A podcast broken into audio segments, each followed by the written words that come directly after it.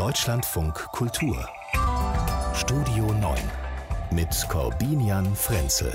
Zu Gast ist die Autorin und Journalistin Ferda Ataman, Vorsitzende der Neuen Deutschen Medienmacher. Das ist ein Netzwerk, das sich für Vielfalt im Journalismus einsetzt, was Herkunft angeht, was Perspektiven angeht. Schönen guten Tag. Hallo auch von mir.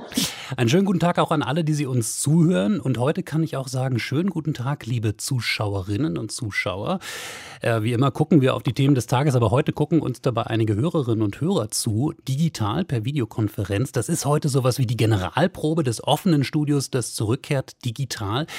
Sie werden es wahrscheinlich merken durch den ein oder anderen Kommentar, den ich gerne aufnehme aus dem Chat. Ich erzähle Ihnen später noch ein bisschen mehr dazu, vor allem, wie Sie auch beim nächsten Mal dabei sein können. Ferda Ataman, danke erstmal, dass Sie gleich Ja gesagt haben. Ich hoffe, Sie mussten jetzt nicht noch extra aufräumen. Nee, ich habe hier so einen Quadratmeter, der aufgeräumt ist, den ich immer zeigen und zuschalten kann. Wunderbar. Und alle, die das jetzt nicht sehen können, einen wunderbaren Bücherstapel. Da unten sind eher noch Zeitschriften. Was ist das oder ist die Frage zu diskret? Also es ist Monocle, ähm, okay. ein, so ein ja, Hipster-Lifestyle-Magazin. Und es ist ähm, kein Geschenk, sondern tatsächlich ein Abo. Wunderbar. Ja, so oder so, willkommen in den digitalen Welten, die uns diese Pandemie äh, gebracht hat. Ja, auch in der Politik, ähm, da so einiges verändert hat. Selbst bei der AfD, die ja lange noch darauf bestanden hat, alles immer in Präsenz zu machen. Und damit bin ich gleich bei unserem ersten Thema. Die AfD-Mitglieder haben per Online-Abstimmung ihre Spitzenkandidaten gewählt. Fraktionschefin Alice Weidel und Parteichef Tino Chrupalla. Was heißt das für diesen Wahlkampf? Werden wir gleich diskutieren. Sie hören Deutschlandfunk Kultur. Wir sprechen über die Themen dieses Tages, der sich ja irgendwie wie Montag anfühlt, aber ich muss es Ihnen nochmal sagen, de facto ist schon Dienstag. Ein Tag, der auf jeden Fall ähm, eine Entscheidung gebracht hat. Die AfD geht mit, geht mit Fraktionschefin Alice Weidel und mit Parteichef Tino Chrupalla als Spitzenduo in den Bundestagswahlkampf. Die Details und Hintergründe, die liefert uns Volker Finthammer, AfD-Beobachter in unserem Hauptstadtstudio und jetzt zugeschaltet.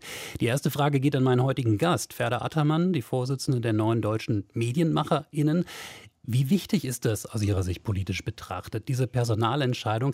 Ich meine, man könnte ja sagen, rein formal, ähm, die AfD ist immerhin die größte Oppositionspartei im Deutschen Bundestag. Ja, und vor allem steht ja so ein bisschen über dem Ganzen die Frage Beobachtung durch den Verfassungsschutz, wie geht es weiter? Insofern war das schon sehr, sehr spannend zu gucken, wer jetzt die Spitzenkandidatinnen sind. Und man merkt, dass da der Versuch gestartet wurde, die beiden sehr zerstrittenen Flügel zu oder Teile, Flügel darf man es ja gar nicht mehr nennen, weil es ja eine Gruppe gab, die Flügel heißt, ähm, die zu vereinen. Und das wird schon spannend sein zu gucken, ob das jetzt gelingt mhm. oder nicht. Volker Finthammer, ähm, Weidel und Chrupalla, Sie haben sich ja durchgesetzt. Also es gab ja einen innerparteilichen Wettbewerb in einer Online-Abstimmung gegen ein anderes Duo.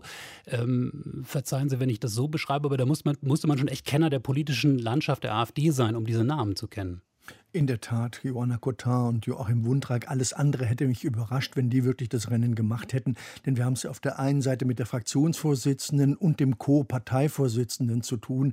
Und man stellt sich das mal für eine andere Partei vor, wenn da quasi zwei No-Names aus dem Hut gezaubert wär, worden wären. Denn das Ganze geschah ja erst Mitte April auf dem Parteitag der AfD, dass überhaupt dieses Rennen in dieser Form eröffnet wurde. Und dann hatten die Mitglieder jetzt eine ganze Woche Zeit, um diese Online-Abstimmungen äh, durchzuführen.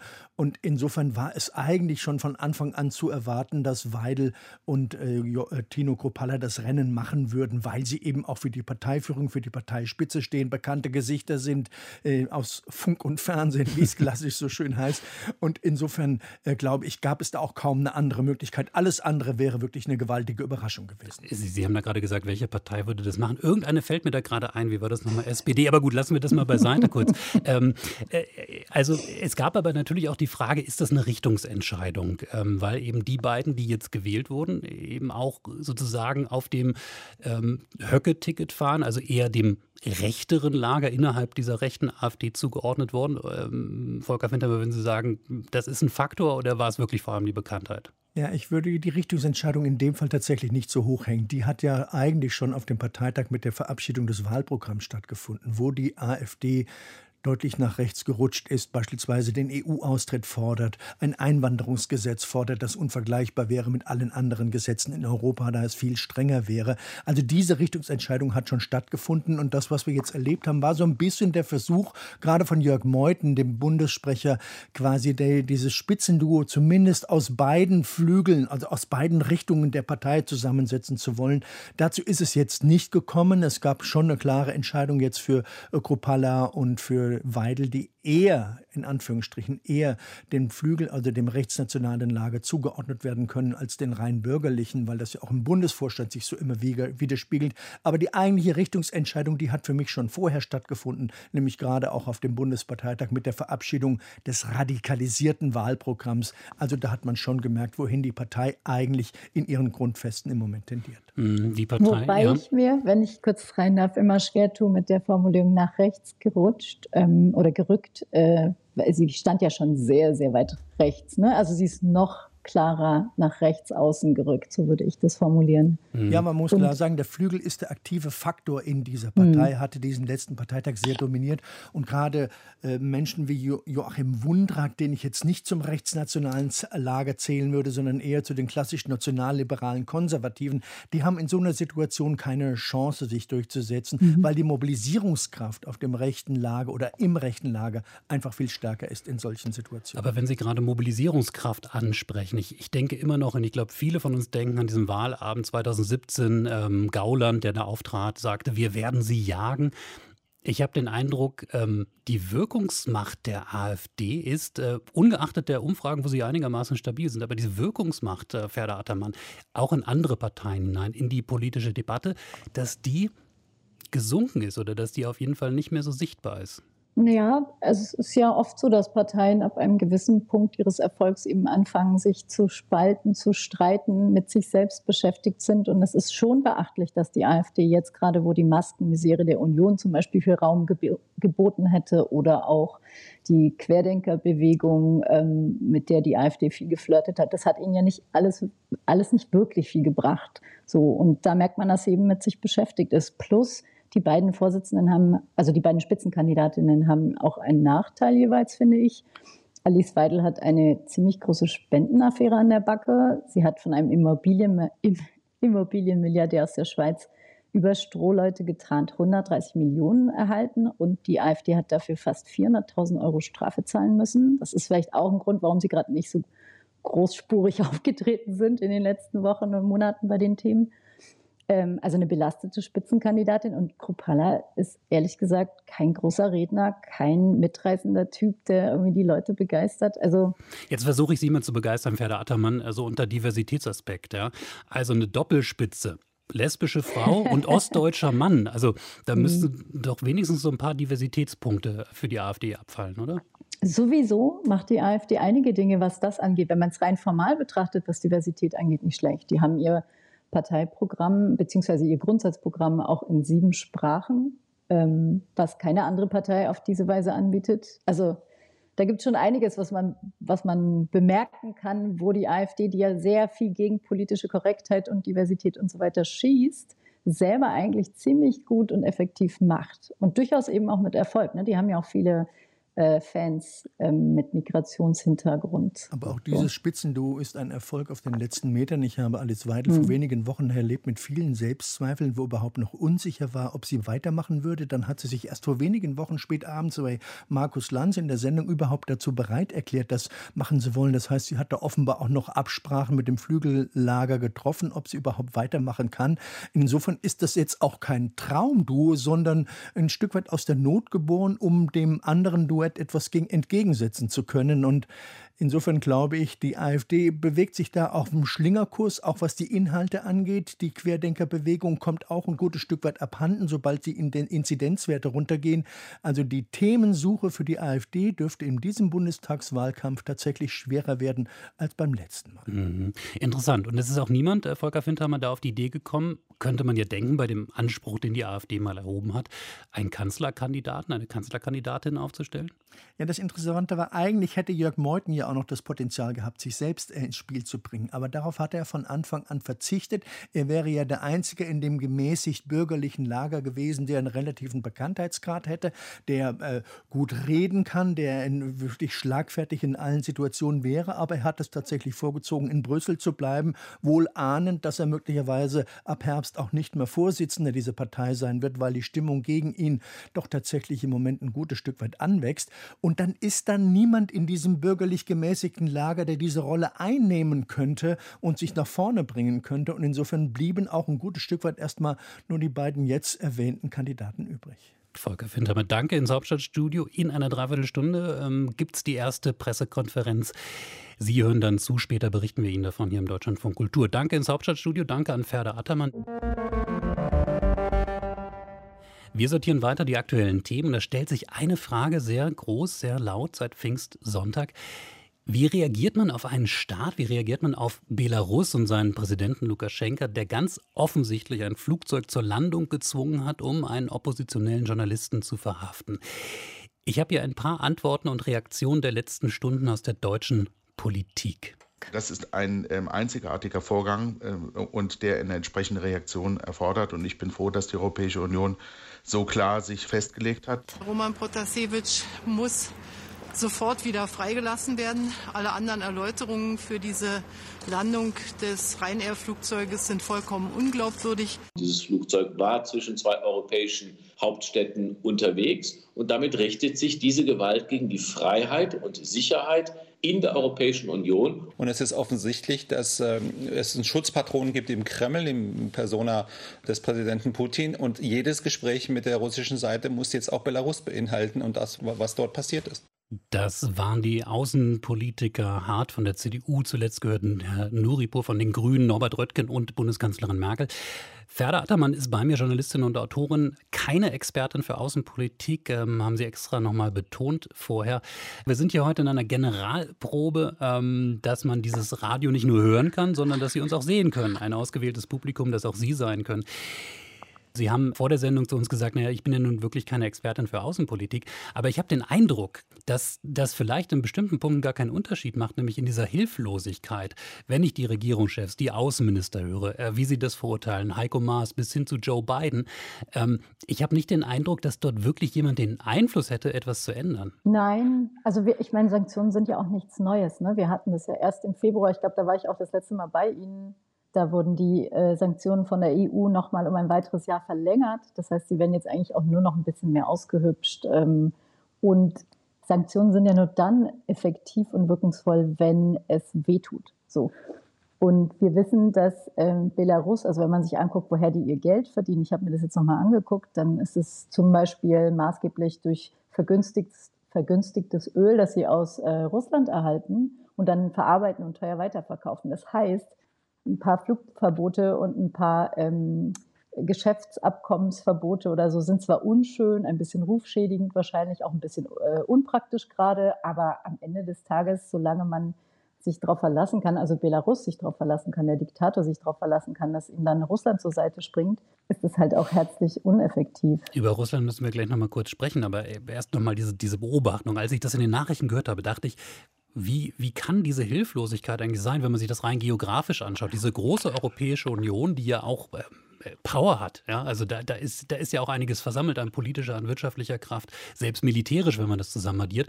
Und dann ist da dieses kleine Land und, und letztendlich ist es, ähm, Sie haben es beschrieben, le- letztendlich haben wir die Mittel nicht in der Hand. Ja, ich habe von einer Kollegin gelesen, äh, die auch aus Belarus stammt, dass sie, sie hat geschrieben, die E U fährt seit Jahren eine Hauptsache kein Krieg-Überlebensstrategie seit der Krim-Annexion. Also das ist ja immer dieser Wettstreit zwischen eben Europa, also E U und, und Russland und dieses, ähm, diese einzelnen Länder wie ein rohes Ei zu behandeln und zu hoffen, dass sie einem nicht entgleiten und gleichzeitig aber irgendwie noch menschenrechtliche Standards wahren zu müssen.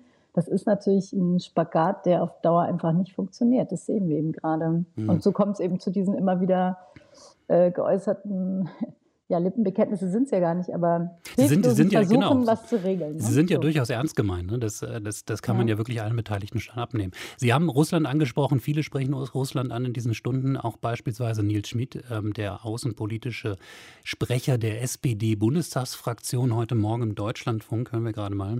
Gerade der Sicherheitsapparat, also der belarussische K G B und die russischen Geheimdienste und Sicherheitsdienste arbeiten sehr eng zusammen und die ganze Operation trägt die Handschrift einer russischen Spezialoperation. Deshalb ähm, ist aus meiner Sicht klar, dass das Belarus nicht alleine durchgeführt haben kann und dass auch die politische Rückendeckung des Kremls bei einer solchen sicherheitsrelevanten Operation gegeben sein muss. Das sagt der ähm, sozialdemokratische Außenpolitiker Nils Schmid aus Baden-Württemberg. Tja, Schlüssel Russland, wie bei so vielen Fragen. Und ich frage mich da auch letztendlich, ich meine, wir haben gerade den E U-Gipfel, wo die Regierungschefs zusammenkommen und sich ja auch speziell mit dieser Frage beschäftigen. Ist eine strategische Partnerschaft mit diesem Russland noch möglich oder nicht? Ich habe manchmal so den, den deprimierenden Eindruck, am Ende läuft es darauf hinaus, dass man sagt, irgendeine Zeit nach Putin mag vielleicht Verbesserung bringen, aber das kann ja keine politische Dauerstrategie sein. Puh. Also ähm, ich, dieser, diese Hoffnung, dass man dann immer schon über die Zeit nach irgendwelchen Leuten redet, ich kenne das auch aus der Türkei, dass man irgendwie hofft, über die Zeit nach Erdogan schon zu sprechen und so, ähm, halte ich für suboptimal, weil wir das ja sowieso nicht in der Hand haben und ähm, es eigentlich auch keine großen Zeichen für Schwäche oder so gibt. Also ich, ich glaube, also vielleicht muss man eins festhalten, ne? Am Ende des Tages ist natürlich auch internationale Politik auch sehr menschlich. So. Und jede Form der Eskalation, das wissen wir irgendwie aus, aus allen Verhältnissen miteinander, mit egal wem oder was, Eskalation ist irgendwie nie gut. Das heißt, man müsste da wirklich gucken, wie auch immer man es hinbekommt, sich nicht zu sehr zu dehnen und zu strecken und trotzdem ähm, deeskalierend zu wirken und nicht dieses Hochgeschaukele weiter mitzumachen. Weil das ist genau der Punkt, warum jemand wie äh, Lukaschenko zum Beispiel seit dreißig Jahren an der Macht sein kann, weil er, weil er das geschickt ausspielt, diese beiden ähm, Parteien, die sich gegenseitig bekämpfen und dadurch er am Ende des Tages immer so ein bisschen den, ja, am längeren Hebel sitzt. Ferda Ataman sagt das im Deutschlandfunk Kultur. Heute mit dabei im offenen Studio Digital ein kleines, aber feines Publikum, das uns heute zum ersten Mal per Videokonferenz zuschaut, per Chat mitdiskutieren kann. Alle Infos dazu finden Sie auf deutschlandfunkkultur punkt de slash offenes Studio. Ich hoffe, sie war nicht allzu viel alleine zu Hause an diesem langen Wochenende, auch wenn das Wetter so lala war. Vielleicht waren sie ja auch demonstrieren. In Berlin gab es eine große Demo gegen steigende Mieten und für eine aktivere Mieterschutzpolitik. Und als die Plakate gerade so eingerollt waren, da kam eine Nachricht, die könnte für neue Verunsicherung sorgen. Vonovia, der größte deutsche Wohnungskonzern mit durchaus zweifelhaften Ruf, will die Nummer zwei, die Deutsche Wohnen, übernehmen und würde damit zum größten Wohnungsbesitzer in Europa werden. Das ist Thema jetzt. Weiterhin bei mir die Journalistin Ferda Ataman, Vorsitzende der Neuen Deutschen Medienmacher. Und spucksicher hinter der Scheibe meine Kollegin Bousa Thiam. Ähm, Bousa, was bedeutet das für die Mieter?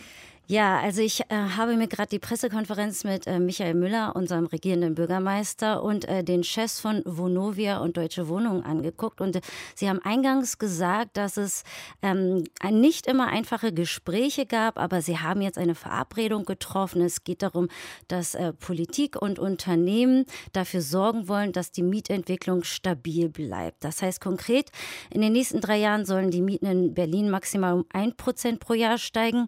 In den nächsten beiden Jahren nicht stärker als die Inflationsrate. Außerdem ähm, hat der Senat vor, von Vonovia rund zwanzigtausend Wohnungen in der Hauptstadt zu, äh, zu kaufen. Wie viel? Für wie viel, das äh, allerdings wird nicht verraten. Ähm, ganz wichtig ist denen gewesen, dass es also nicht um eine Konfrontation geht, sondern um eine Kooperation. Es geht um eine Entlastung für die Berlinerinnen und Berliner. Ähm, allerdings wird da hauptsächlich auch nicht äh, in den Innenstädten gekauft, sondern es geht um eine Strategie, die außerhalb des S-Bahn-Rings liegt, also ähm, um die Siedlungen und die Sozialwohnungen. Und auch da soll halt ähm, für gesorgt werden, werden, dass es äh, eine Sicherung gibt. Und vor allem ist da der Blick auf den Stadtrand. Ähm, und Vonovia-Chef Buch, der hat eingeräumt, dass die Bürgerinnen und Bürger offensichtlich nicht so zufrieden mit dem Unternehmen waren. Und deshalb haben sie auch diesen runden Tisch gestartet. Und es geht um Bauen, Kaufen und Deckeln. Und das sieht wie folgt aus. Wir werden zusehen, natürlich die Investitionen in den Klimaschutz äh, weiter stärken. Das ist ja auch ein Anliegen äh, vieler Parteien hier. Und werden äh, zudem dann halt eben dreizehntausend neue Wohnungen bauen, wobei wir uns halt eben auch bei den neuen, die Sachen, die wir neu planen, wir mindestens ein Drittel dort an Sozialwohnungen bauen werden. Und ähm, wir werden auch das Thema junge Familien, das sind ja die größeren Wohnungen mit, mit für, für Vier-Zimmer-Wohnungen, werden wir dann nochmal zu einem besonders günstigen Preis, also zehn Prozent unterhalb dessen, was der Mietspiegel vorsieht, anbieten und dann das Thema Obdachlosigkeit natürlich auch adressieren. Also es soll ein gutes Signal sein. Sie geben sich Mühe, was dann konkret draus wird. Es steht ja noch im Raum, ob es tatsächlich zu einer Fusion kommt. Das bleibt offen. Mhm. Ferda Ataman, wenn ein Wohnungsunternehmen das alles verspricht, könnte man jetzt ja erstmal sagen, dann braucht man ja eigentlich die Politik nicht mehr, die das umsetzt. Also wir haben in Berlin, und das geht ja in dem Fall dadurch, dass Deutsche Wohnen vor allem Wohnungen in Berlin hat, die jetzt gekauft, mitgekauft werden würden bei der Fusionierung, ähm, einen sehr, sehr großen Wohnungsnotstand. So. Und wir haben außerdem ein soziales Wohnungsproblem. Also gerade die schwächsten Gruppen, das wurde ja auch schon gesagt, sind unzufrieden, ähm, aber eben auch Familien mit Kindern und so weiter. Und die Vorstellung, dass man jetzt diese ganze soziale Notlage einem privaten Konzern mit zweifelhaftem Ruf überlässt, das zu lösen oder zumindest daran teilzuhaben, ist erstmal nicht so beruhigend, finde ich. Also äh, tatsächlich auch als Bürgerin dieser Stadt, nicht nur als Journalistin, ähm, würde mich das jetzt nicht unbedingt überzeugen, dass das in guten Händen ist. Mhm. Plus diese zwanzigtausend ähm, verkauften oder noch zu verkaufenden Wohnungen, die so als Wiedergutmachungsversuch da angeboten werden. Das ist ja, also in Berlin ein gut Tropfen auf dem heißen Stein, kann man nicht sagen, aber wir gehen von rund zweihunderttausend mangelnden Wohnungen in den nächsten Jahren aus. Ja, das Interessante ist ja, ähm, es gibt ja in Berlin, aber andere Orte schauen sich das ab, ähm, dieses Bemühen, ähm, eine Volksinitiative, die fleißig Unterschriften sammelt, ähm, um eben den öffentlichen Wohnungsbesitz wieder ähm, auszubauen oder ganz konkret gesprochen eben diese großen Wohnungseigentümer zu enteignen. Ähm, das ist ja so ein bisschen die Gretchenfrage geworden. Ist das ein guter Weg? Ähm, Ferda Ataman, ähm, würden Sie sagen, das ist ein guter Weg oder ist es vor allem erstmal gut, dass es diese Idee gibt, um den Druck auszuüben? Also das Volksbegehren, das gerade läuft, da geht es erstmal darum, ähm, zur Vergesellschaftung der Wohnungsbestände großer Wohnungsunternehmen einen Gesetzesentwurf vorzulegen, also Berlin zu drängen, dazu einen Gesetzesentwurf vorzulegen. So, das würde ja erstmal die Debatte substanziell überhaupt eröffnen. Und ähm, das, finde ich, macht schon Sinn. Also man merkt ja auch, dass die Wohnungsunternehmen jetzt bei der Fusion unter Druck stehen, eben durch solche Initiativen und Bürgeraufbegehren, würde ich es ja schon fast nennen. Ähm, und Es gibt noch einen anderen Aspekt, den ich sehr nachvollziehbar finde. Und zwar habe ich nochmal nachgeguckt. Also es gibt ein Recht auf Wohnen. Ja? Das ist ein Menschenrecht, das wohl festgeschrieben wurde schon neunzehnhundertsechsundsechzig im U N-Sozialpakt. Das haben damals einstimmig alle Mitgliedstaaten der Vereinten Nationen unterschrieben, Deutschland natürlich auch. So. Und trotzdem wissen wir, dass es einfach für viele Menschen kaum die Möglichkeit gibt, angemessen zu wohnen. Ähm, und ich finde übrigens auch so die Vorstellung mit den Randzonen und außerhalb des S-Bahn-Rings, also wenn man sich jetzt Berlin anguckt und die Größe, dann, dann reden wir schon von, also es gibt auch schöne Wohnorte außerhalb des S-Bahn-Rings, keine Frage, aber es klingt schon ein bisschen nach Banlieue und, und ähm, Randbezirk, also rausdrängen von viel Leben, äh, alles Prekäre sozusagen raus und, und in den Innenstädten wird es noch teurer. Mhm. Das finde ich ist schon ein Widerspruch und diese soziale Versorgung mit Wohnraum ist in einem Ballungszentrum, finde ich, schon etwas, was nicht in private Wirtschaft, der privaten Wirtschaft überlassen werden sollte. So, das, ja. Das finde ich soweit nachvollziehbar. Das ist die Kritik von Ferda Ataman. Äh, Bousa Thiam, nochmal die Frage, ähm, wie sieht denn äh, so die Kritiklandschaft nach dieser äh, Ankündigung heute so in Deutschland aus? Was hört man da für Stimmen? Ja, also Kritik kommt vom D I W, dem Deutschen Institut für Wirtschaftsforschung. Der Präsident Marcel Fratscher, der sagt, eine Fusion äh, dieser beiden großen privaten Immobilienkonzerne, das sind die größten Immobilienkonzerne Deutschlands, sind für ihn sehr problematisch, äh, da es dadurch natürlich weniger Wettbewerb geben dürfte. Kräfte und die Marktmacht des neuen Konzerns noch stärker werden würde. Außerdem vermutet er, dass das Kartellamt das ähnlich, ähnlich kritisch sehen wird und ähm, daher die Chancen für eine Fusion nicht sehr hoch sind. Und auch ähm, das Bundeskartellamt wird sich die Fusionspläne nach den Worten von Z E W-Präsident, also des Zentrums für europäische Wirtschaftsforschung, Achim Wambach, genau anschauen. Und äh, ja, das ist ein unabhängiges Gremium und das berät dann die Bundesregierung und da wird man dann schauen, ob das Ganze rechtens ist. Mhm. Ähm, ich finde ja wirklich bei dieser Frage interessant, Ferda Ataman würde das gerne nochmal zu Ihnen rüberspielen, ähm, welchen Politikweg Sie für erfolgreich halten. Ich, Sie haben ja gerade so eine Tendenz gegeben, eigentlich in privater Hand hat man vieles nicht dann eben in der Hand, um soziales Wohnen möglich zu machen, dergleichen mehr. Ähm, das heißt, lieber besitzen, öffentliche Hand soll es besitzen, oder wäre es nicht auch möglich, diesen Weg zu gehen, dass man klare Regeln schafft, was Mietobergrenzen dergleichen angeht, dass man also diesen massiven Schritt, äh, beispielsweise der Vergesellschaftung, Verstaatlichung, nicht gehen müsste?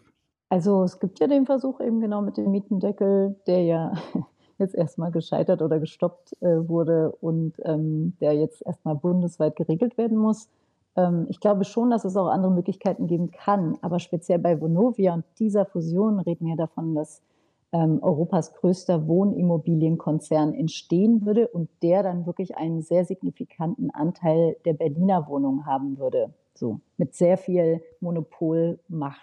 Da glaube ich schon, dass es sinnvoll ist, das nicht zu machen. Also gerade in großen Ballungszentren würde ich sagen, wenn wir von sozialem Wohnen reden oder von überhaupt sozialen Projekten, dann ist sozial nichts, was in die Privatwirtschaft gehört, sondern eigentlich der Staat regeln sollte.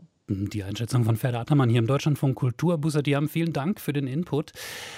Wir haben gleich ein nächstes Thema, ein trauriges Ereignis, das sich zum ersten Mal jährt, nämlich der Tod, die Ermordung von George Floyd. Ferda Ataman ist mein Gast, Vorsitzende der Neuen Deutschen Medienmacher, Autorin des Buches Ich bin von hier, hört auf zu fragen. Ähm, daraus wurde eine ganze Bewegung damals, zumindest ein sehr erfolgreicher Hashtag in Social-Media-Debatten, Hashtag von hier, Debatten über die Frage, wie Selbstverständlichkeit Vielfalt in unserer Gesellschaft ist. Wir schauen hier weiter gemeinsam auf äh, diesen Tag und ähm, dazu zählt folgendes Ereignis. Heute vor einem Jahr starb George Floyd durch die Hand, oder man muss es wahrscheinlich bildlich besser sagen, durch das Knie eines Polizisten minutenlang heruntergedrückt, bis George Floyd erstickt ist. I can't breathe, das war der Hilferuf des schwarzen U S-Amerikaners, der ungehörte Hilferuf, der dann weltweit zum Protestruf wurde.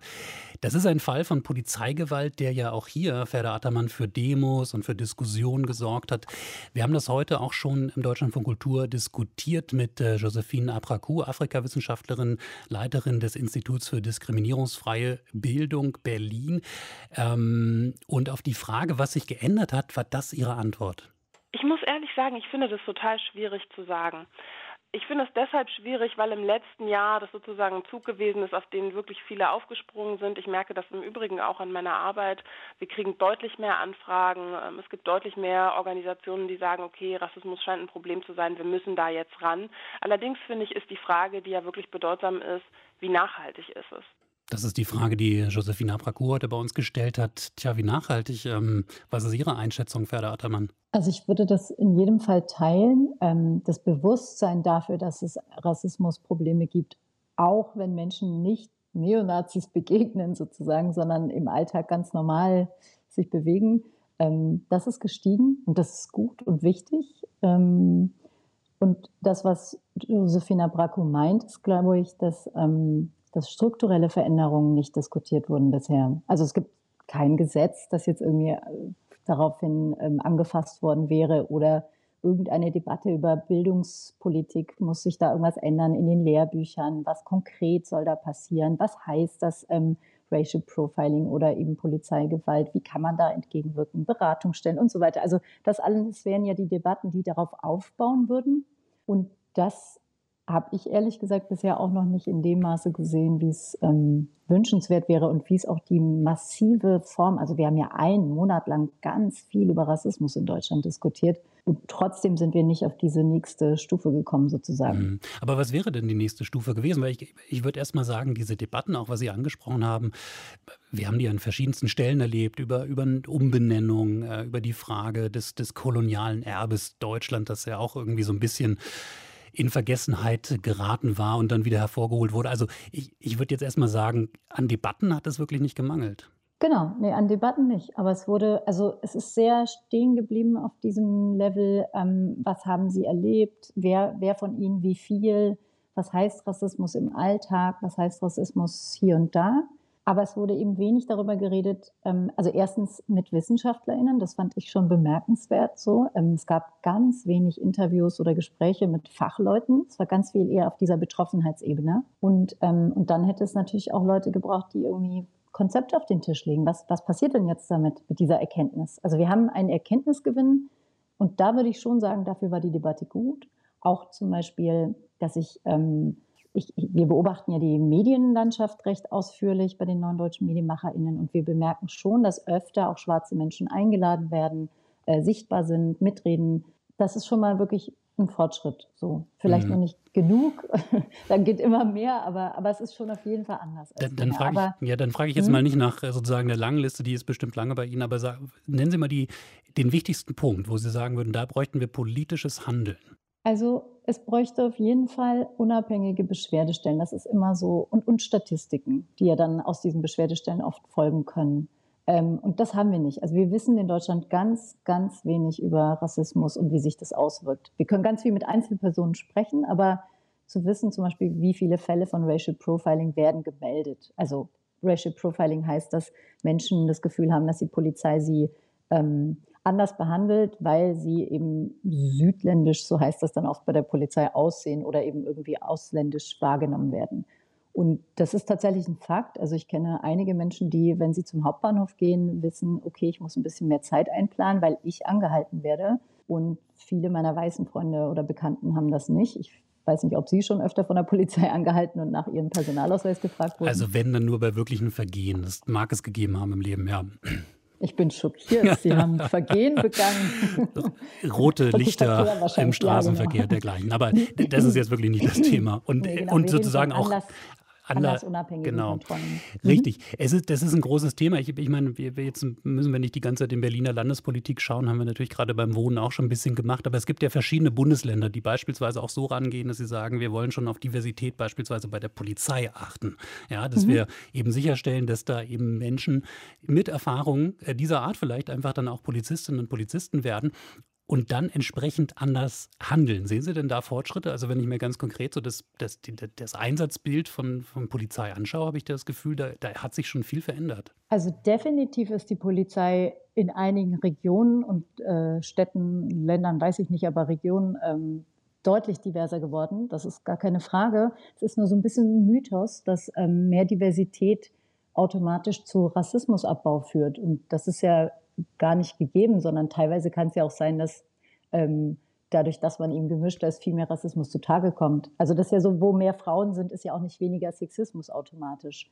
Und ähm, das heißt, es muss eine parallele Strategie sein. Das eine ist natürlich die Sichtbarkeit und die Diversität, die steigen muss, und das tut sie auch tatsächlich. Und das andere sind ganz konkrete ähm, Konzepte gegen Rassismus.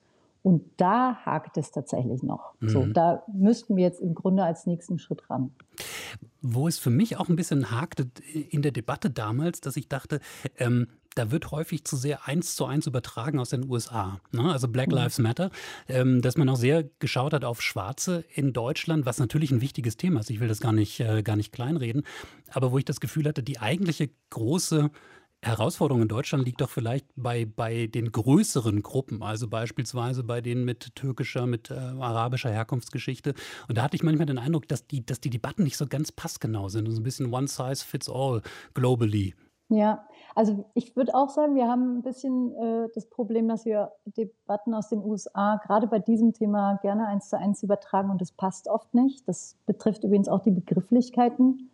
Aber in dem Fall äh, also weil Sie gerade sagten, die größeren Gruppen. Wir wissen noch nicht mal, wie viele schwarze Menschen in Deutschland leben, aber es wird gerade ein Afrozensus zum Beispiel zum ersten Mal gemacht. So, es gibt ein paar Dinge, die, die uns ein bisschen mehr auf, wie sagt man, Aufklärung geben werden.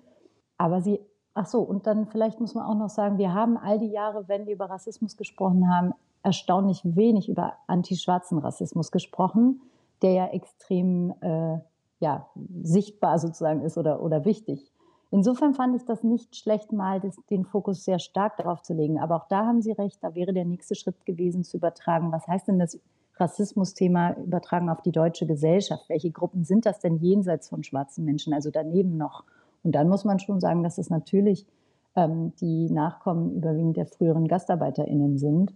Und übrigens auch Menschen aus äh, Osteuropa, die, die oft nicht mitgedacht werden, oder auch ähm, sogenannte Russlanddeutsche oder äh, SpätaussiedlerInnen und AussiedlerInnen, die früher auch wirklich Schwierigkeiten hatten. Und es gab auch Debatten über, äh, über diese Gruppen, wie sie ankommen, welche Hürden sie haben und so. Das ist alles so ein bisschen versandet. Also wir müssen, glaube ich, nochmal uns bisschen konzentrieren und gucken, welche Gruppen haben eigentlich in Deutschland tatsächlich Schwierigkeiten, wirklich Teilhabe zu leben. Also überall mit reinzukommen, Wohnung hm. zu kriegen und so weiter. Ich habe dazu eine Frage im Hinterkopf, aber die hebe ich mir auf, ähm, Ferda Ataman. Ähm, vielleicht meldet sich auch noch jemand im Chat in der Zwischenzeit jetzt hier zum Ende unserer Sendung. Aber die liegt mir irgendwie auf der Zunge. Afrozensus, dass wir genauer herschauen, wo die Leute so herkommen, ähm, welche Herkünfte sie haben. Und das bringt mich so ein bisschen in den Widerspruch, liebe Frau Ataman, mit dem, was Sie uns ja per Buch mitgegeben haben. Fragt nicht, woher ich bin. Wie kriegen wir das zusammen? Ich bin mir relativ sicher, aber ich werde es mir im Nachhinein nochmal anhören, dass ich nicht gesagt habe, wir müssen uns angucken, wo die Leute herkommen, sondern zu welcher Gruppe sie gehören. Und damit meinte ich in dem Fall von Rassismus betroffen sein. Also schwarze Menschen, die sich nicht, das nennt sich Passing im Englischen, die nicht einfach durchgehen können. Also wenn ich zum Bäcker gehe, dann, dann merkt man mir vielleicht erstmal gar nicht wirklich an, ob ich jetzt migrantisch bin oder nicht. Und es gibt aber Menschen, die werden immer als anders wahrgenommen, auch wenn sie es nicht sein müssten oder sind.